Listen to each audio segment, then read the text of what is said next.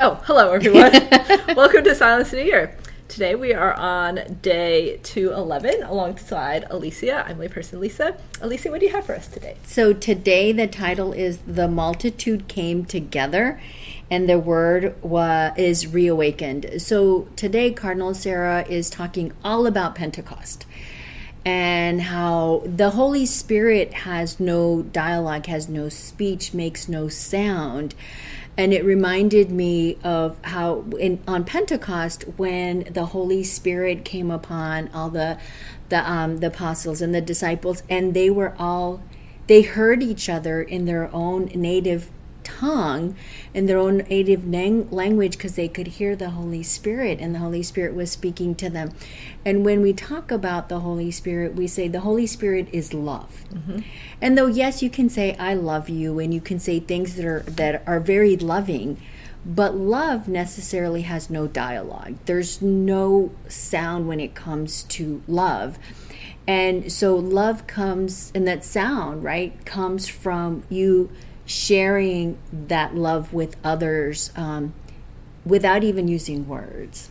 And that was a episode uh, maybe a week or so ago. Love right. has no words, yeah. Right. And um, yeah, the whole word reawakening just makes me think of how the Holy Spirit we can ask the Holy Spirit to reawaken our hearts because sometimes I think we can get into a routine that um, we kind of lose the intentionality. Like sometimes maybe in our prayer life or something, and mm-hmm. um, or um, like in ministry, and we're losing like the focus that our eyes should be on Jesus, and we can ask the Holy Spirit to reawaken. Um, it's kind of like the Eucharistic revival. It mm-hmm. reminds me of um, because we're having this uh, reawakening of the Eucharist and the power of the Eucharist, and just kind of um, more in depth catechesis on the Eucharist because of the the survey that came out years ago about um, only 30% of Catholics believe in the real presence. So, uh, uh, reawakening is just a way to revive and i think that's what the holy spirit did on pentecost because the, the apostles and the disciples they were they were hiding because they were scared right. and um, the holy spirit reawakened their faith reawakened their um, kind of refocused their eyes on uh, on jesus and what he called them to do even after he ascended into heaven Right, because I think that when when you're in fear, you tend to to become very reclusive, and you don't want to go out. So right, they were hiding because they didn't want to go out. And sometimes I think we need that reawakening. Um, from the Holy Spirit to say, okay, you can do that. It gives you strength and it gives you strength through love. It gives you the courage, the courage through love. Um, and right, it like um, it it tells you go out and be again. So when you reawaken something, it's like starting something that had kind of ceased. It's like you know, uh, starting. Um, when, when a fire goes out and you rekindle it and mm-hmm. it comes out even stronger mm-hmm.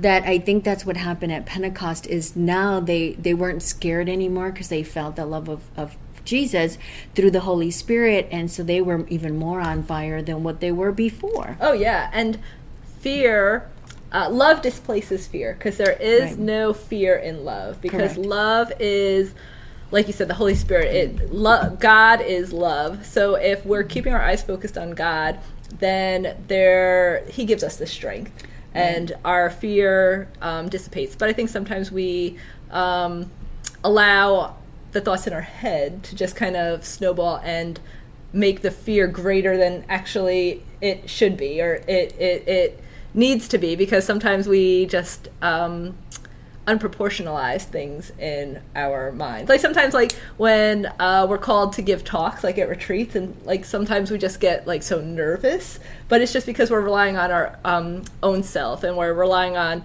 oh, well, I do a good job. But if we let God enter into that situation, then that fear dissipates us, and He's our strength, and He's our peace, and He's our calmness. But you know, don't we get reawakened every time we go to mass when we mm-hmm. participate in the Eucharist? The Holy Spirit is there. You know, Jesus gave His life for us to be able to to live with Him in his presence eternally as long mm-hmm. as we open our hearts to that and then we live in love so every time we go to mass and we participate in the eucharist we have that opportunity to encounter jesus with love and be a reawakened every time we participate in the Eucharist. Oh, yeah. And then every time we receive Him, we can um, ask for a reawakening of our hearts that we may be His vessels so that He may work through us and um, help um, us to go out and do whatever He is calling us to do and have, just like the apostles and the Right. disciples, they, they, the, the Holy Spirit at Pentecost helped send them out. Just like um, when Jesus was baptized, the Holy Spirit drove him to the desert. Right. It just reminds me. I went to reconciliation this um, past Saturday, and I did. I felt reawakened. I was able to walk out of that confessional and just feel like, okay, I can conquer the world now. Yeah. Because it felt that that um, the sacrament of healing, right, of after being able to go to reconciliation, just reawakens your spirit and allows you to feel like, okay, right, yes, I, I stumbled, and yes, I fell. But I went to Jesus and Jesus healed me and made me, we hope, right? We made me better than what I was when I walked into the confessional. Oh yeah, absolutely. Because every time we go to confession, or every time we receive the Eucharist, we do develop these graces which mm-hmm. help us resist um, sinning again. And yeah, we we have our own free will, and sometimes that free will. Um, does other otherwise we'll repeat the same sins or you know we'll still sin but that strength that we get that reawakening we get at the uh, when we receive the eucharist when we um, go to the sacrament of reconciliation is very important Yeah. yeah. You have a takeaway for us? So, where in your life, I'm taking that one from you, where in your life do you need to be reawakened by the Holy Spirit? Ah, let's pray in the name of the Father and of the Son and of the Holy Spirit. Amen.